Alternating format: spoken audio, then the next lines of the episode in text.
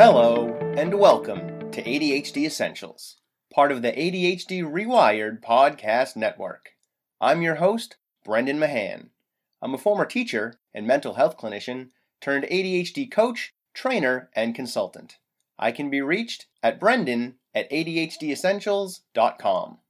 Here at ADHD Essentials, we help families develop the skills and knowledge needed to better manage attention deficit hyperactivity disorder. Visit ADHDessentials.com for more details. What's up, team?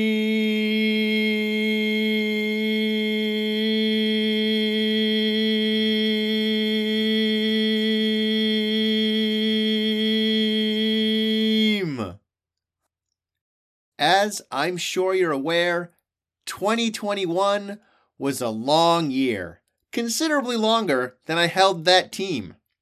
And so, I'm mostly taking off the rest of the year. To that end, we'll have two From the Vault episodes in a row. This week's, we're revisiting an interview with Dr. Robert Gruberman. He's the director of his school district's Gifted and Talented program. He's been assessing and teaching gifted children in his district for nearly two decades, and has been a public educator for even longer.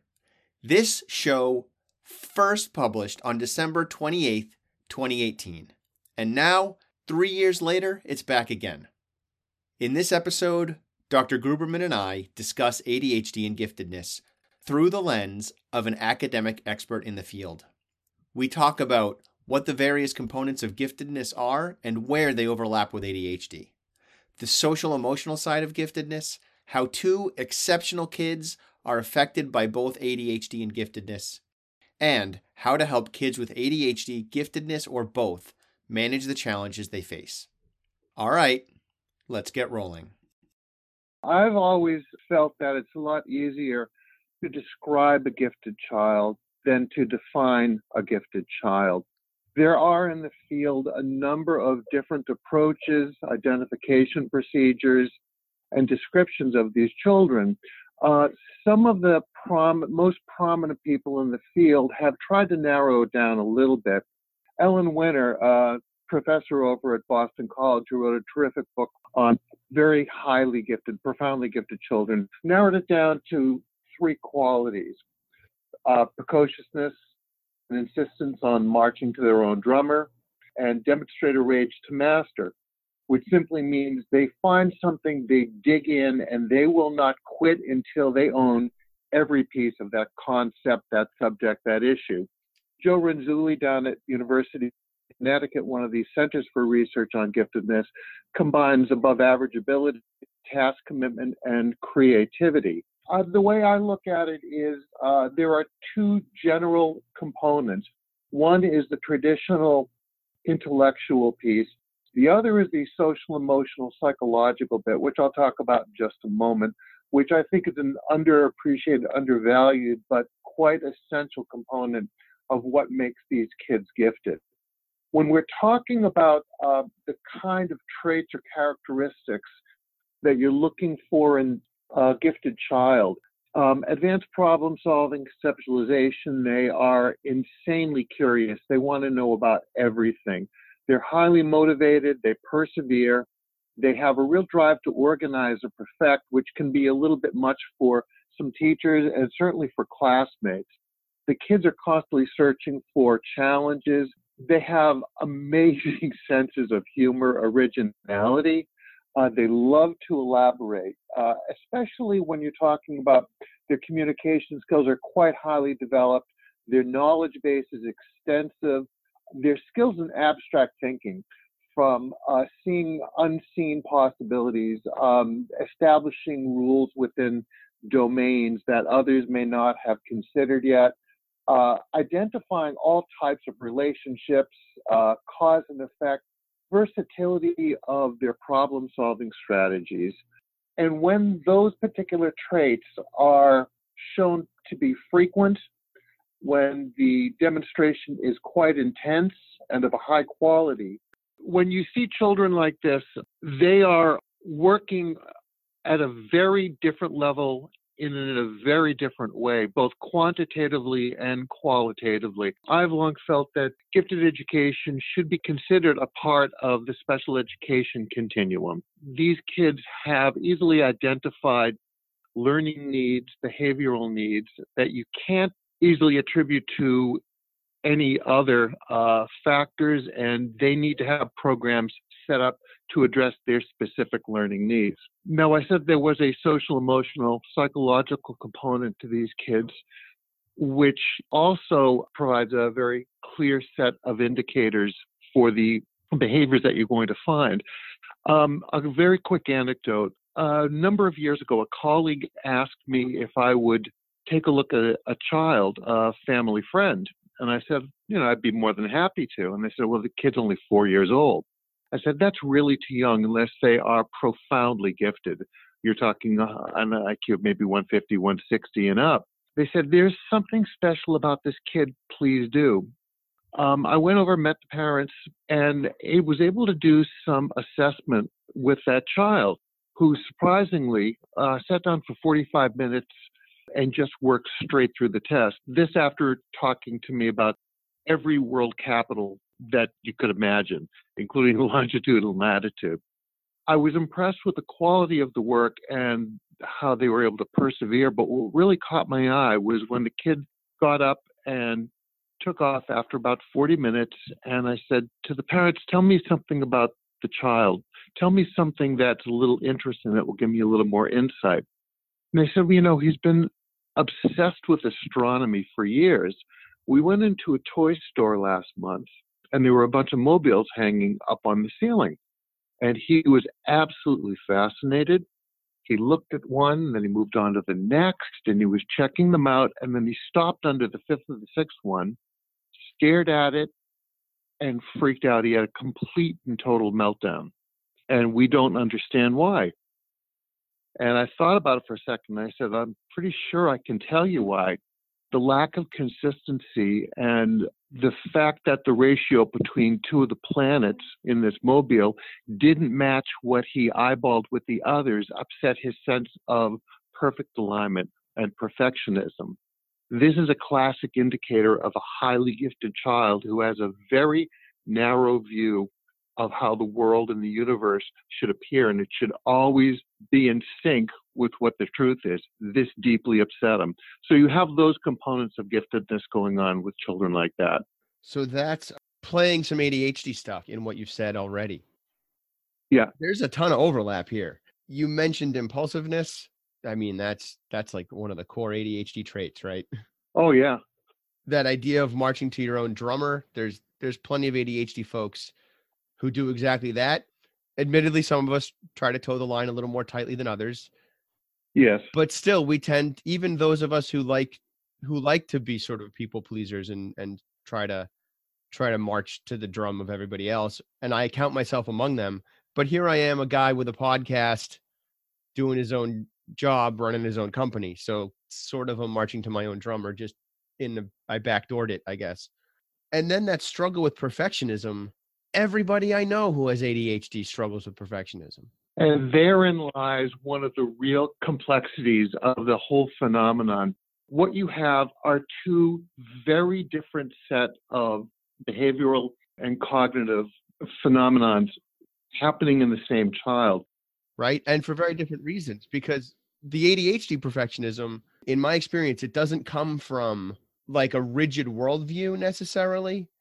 Mm-hmm it comes from the gap that exists between the ability of an ADHD person to perform at the expectations of a neurotypical world. Yes. And, and, our misperception of what perfectionism is, because we tend to see your average to slightly higher performers doing stuff that is really hard for us. And we're like, that's, they're perfect. Like, I have to be perfect to meet that standard. That must be what perfectionism is but it isn't. Perfectionism actually goes beyond that. You you raise a really important point. Um, there is a perception amongst some that ADHD and giftedness are two sides of the same coin. No, they happen to overlap because there are some characteristics and some behaviors that are particular to both phenomenon, but it's not as if you can say I can flip over to one side, I can flip over to another. The the concern you if you could um, create a, a, a graph of some part, or maybe a Venn diagram might be a better use for it, um, and you start listing some of the traits that are representative of ADHD and of giftedness, you're going to find very high energy. You're going to find divergent thinking, uh, great enthusiasm, uh, innovative problem solving, anxiety, social challenges, perfectionism. Probably the, the most prominent of these is the intensity. Uh, gifted kids and the more gifted, the more intense. They approach everything like a fireball. They just can't wait to dig in and they'll get lost for hours. If you're looking at any number of gifted children, there's going to be a number who you'd say, this doesn't seem like a gifted kid because they're so easily distracted or because they're restless or they're bored, whatever it is. It's not that they have ADHD, it's that some of the symptoms mask or some of the behaviors mask the other behaviors. It can be confusing to parents. Unfortunately, what that does lead to in a lot of cases is a gifted kid is not identified because the teacher or the parent is looking at the symptoms as purely ADHD. Conversely, the other child or the other point of view might be, well, this, this child is gifted, so how could they possibly be learning disabled? How could they suffer from ADHD? There's a lot of crossover, and if you're not well versed in both, you might miss one or the other. About how often are ADHD and giftedness presenting together? Usually, what will happen, at least in my experience, um, I, could give you, uh, say, national statistics, uh, what they found for it, but in my experience, most of the kids who are referred, and I have an open referral process, so I have parents or teachers, administrators, or specialists who might refer a kid to me. Most of the kids who have already been referred to me have already been identified with ADHD. And I'd say that probably runs 10 to 15 percent in my program, which is probably a little bit higher than the national average. But what we want to do is see over time how those behaviors play out and are impacted uh, by their giftedness. A gifted child, ADHD can be magnified because they're so intense, because they're so driven. And concomitantly, the problems that come along with ADHD can inhibit the child's giftedness and ability to manifest and develop those particular traits that we're looking for. So it's it's kind of a this intersection of the two, and you're trying to find which is which. My my feelings on that is don't boil it down to that. What you want to do is try to provide some type of services, curricular, instructional, behavioral modifications that will allow give your child to work through any difficulties presented by the ADHD. Right. A really young child, say six, seven, eight, nine years old, um, if they're gifted and highly gifted, their um, incredible brain power and willingness to work right to the bone can often deal with the problems posed by ADHD. But as they start getting older, all the brain power in the world is not going to help them if there's not some plan to address the ADHD as well. So you have to recognize and deal with both of them if you're going to have a successful program. I would imagine that the challenges only get worse. Like I can see younger younger kids that willingness to just keep working and plugging away is going to be beneficial and that high intelligence is going to be beneficial because they're going to figure stuff out quicker. But as you get older, the role of executive function becomes more significant because you're doing more things on your own, because there's more expectation that you can do things without having the steps explained to you, without getting support on the back end. Yes. And then that gap between intelligence and executive functioning ability and really executive functioning skills, which can be taught, but that lack of direct instruction around those executive functions often because the kid is so bright, so we don't feel like we need to teach him anything. That Yes. that gap can become debilitating. My new phrase for ADHD is is that ADHD is life on hard mode. So, Uh, and I think like a video game, right? Where you can pick is it do I want to play easy mode, regular mode, or hard mode? Like if you have ADHD, you're just playing life on hard mode. There's no getting around it. You don't get to pick easy or even normal. It's almost like you've got a kid who is playing life on hard mode and they feel like they should be better at it, but they're not. That's got to be incredibly challenging. And and that social emotional side of that, the frustration has got to creep up that much quicker. And seeing that gap more clearly than some of the rest of us with ADHD might, it's got to make them want to give up eventually.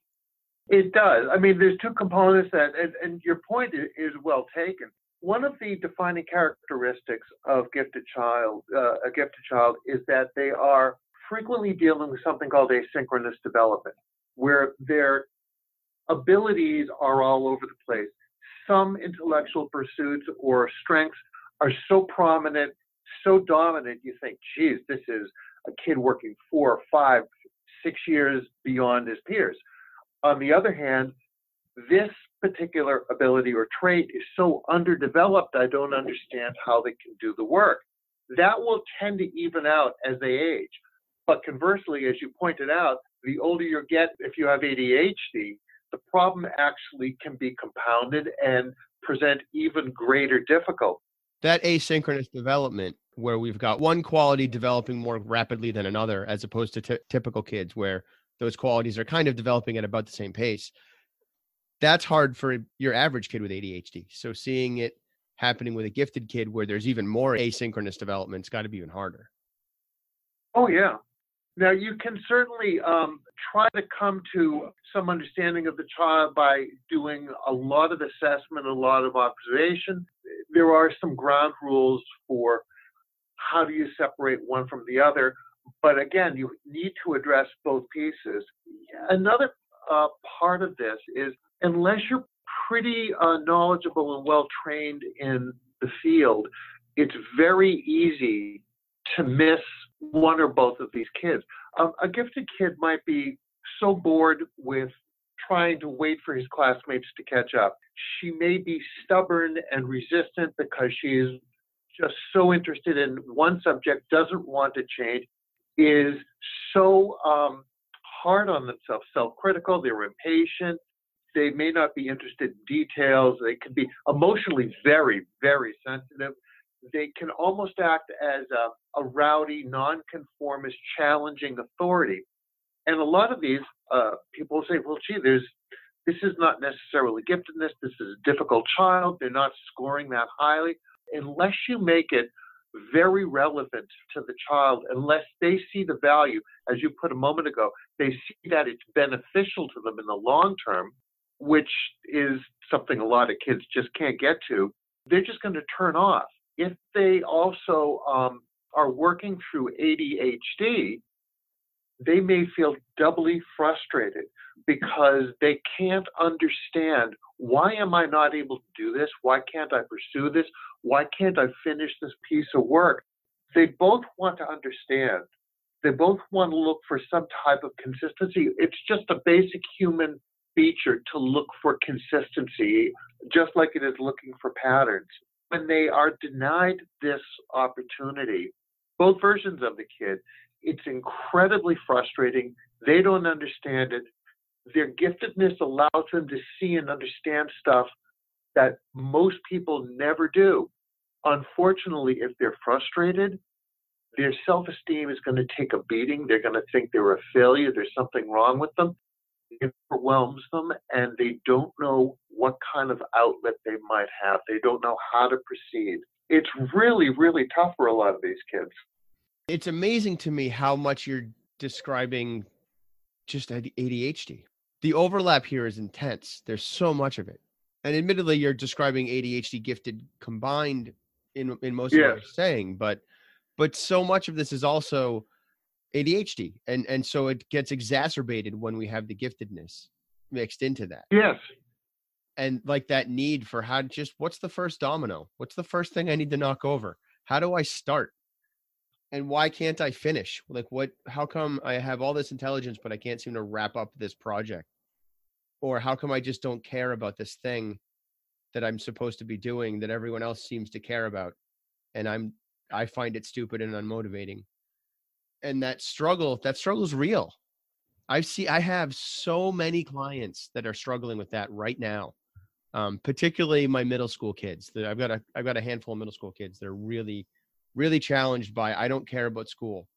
They care about sports, and that's sort of the back door to making them motivated to do school because you can't do sports if you don't do well in school. But I'm also wondering about what we do at home. Do you have any any insight on that side? Like how do we help a kid that's struggling with this motivation or struggling with understanding why it matters that they write an open response question or solve the math problem how do we help them draw those connections to the real world? That's one of the keys. When we have kids in school, we have a fairly rigid set of approaches, methods, curriculum. Even though we talk about differentiation, even though we talk about um, how to look at the individual, we tend to focus on a narrow perspective of what these children can do and who they are. We forget that once they get out of school, they go home the same difficulties they encounter at school are going to pop up in the home. It's up to the, the parents, the caretakers, as well as the teachers and the administrators to personalize their approach to these kids, to work in short bursts. In other words, say to the children, okay, let's set some immediate attainable goals that you can recognize, that you can work towards at home, no matter what it is. If it's schoolwork, if it's interpersonal relationships, if it's trying to solve a problem.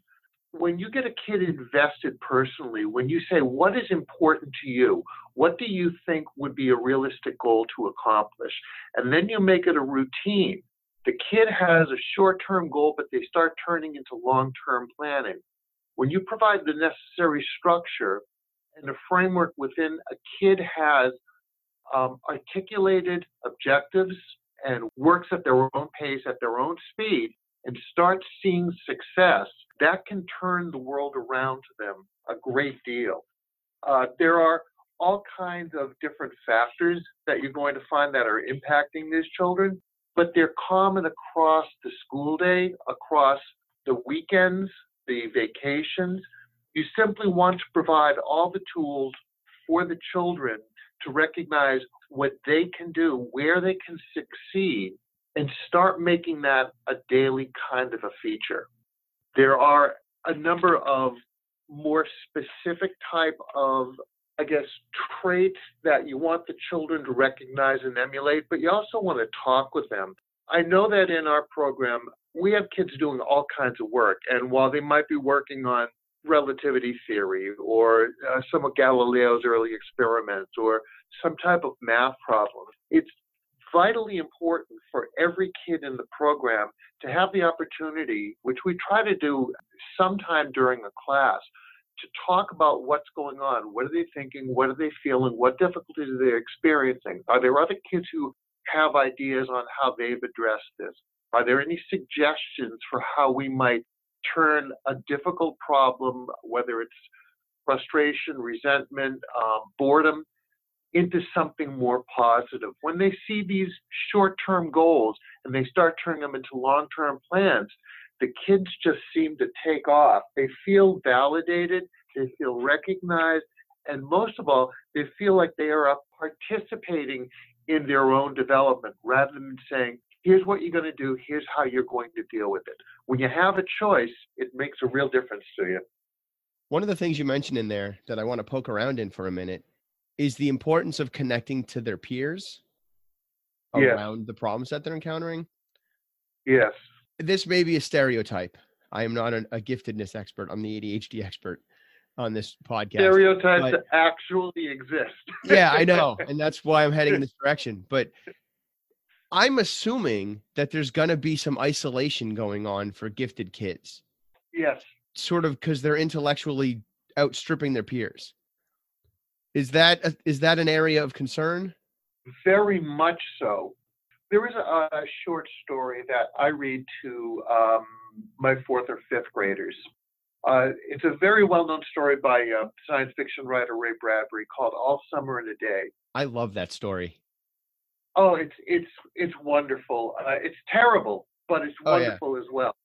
Um, and we do a, a number of pieces on it, but we talk about first about what it is because the the very first class um, every year we talk about this is not a class, this is a community, this is a partnership. We're all in it to help one another, and we can't succeed if everyone can't depend on everyone else. Mhm. And then we talk about what it's like to be the new kid in a program, the new kid in a school, the new kid in a neighborhood who doesn't feel quite comfortable with other children.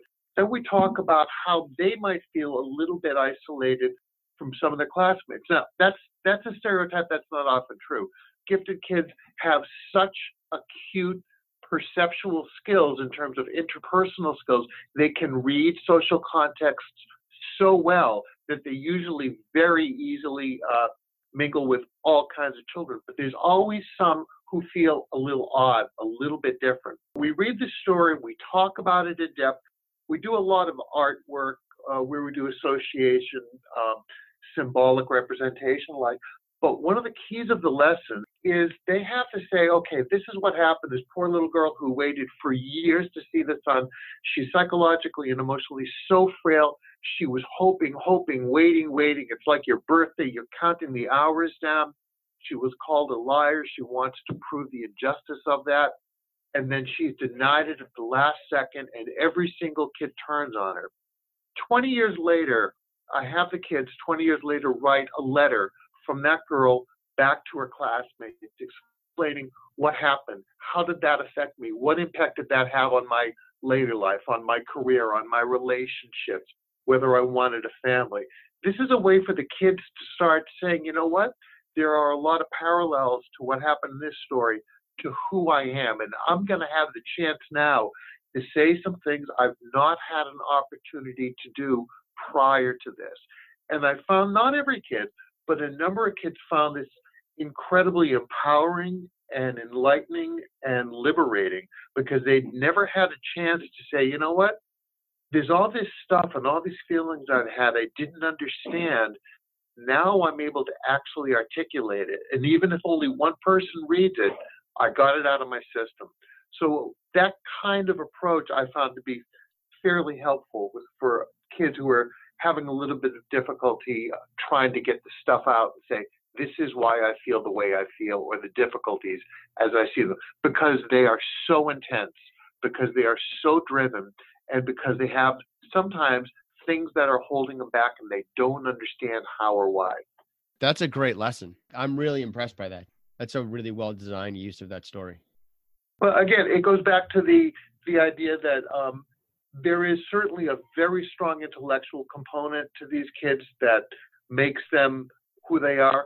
But the psychosocial emotional piece is just as big a, a part of giftedness.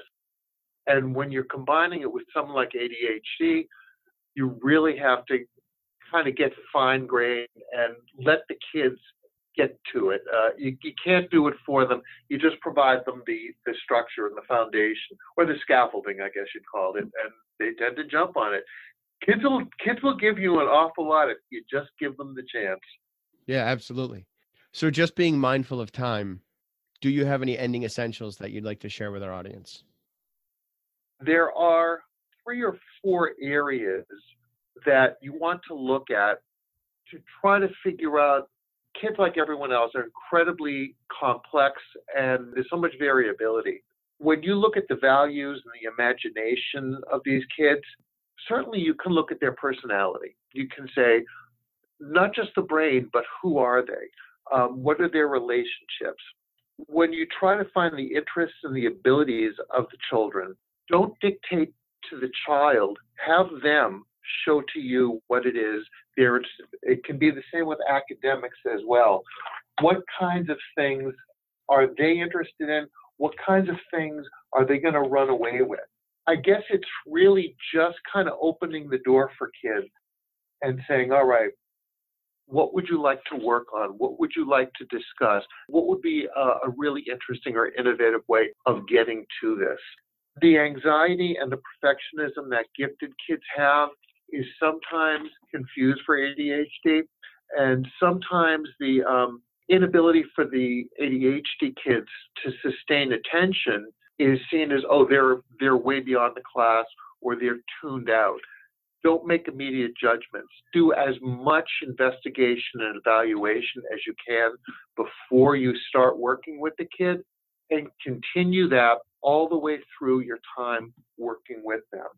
We try to put children, both gifted and ADHD kids, into a one dimensional box and say, okay, we know what the problems or difficulties are. Nobody is like that. They're all so multifaceted that if we don't address the difficulties as well as the incredible talents and gifts from every direction, we're shortchanging the kids. So see them like you would anyone else. See them as a whole person made up of so many different parts and work from that end.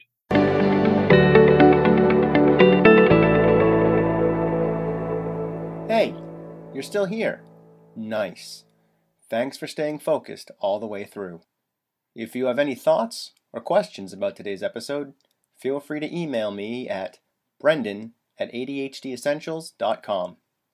And don't forget to check out the website, ADHDessentials.com, and visit our Facebook community. I'm looking forward to talking to you again next week. In the meantime, keep focusing on improvement over perfection.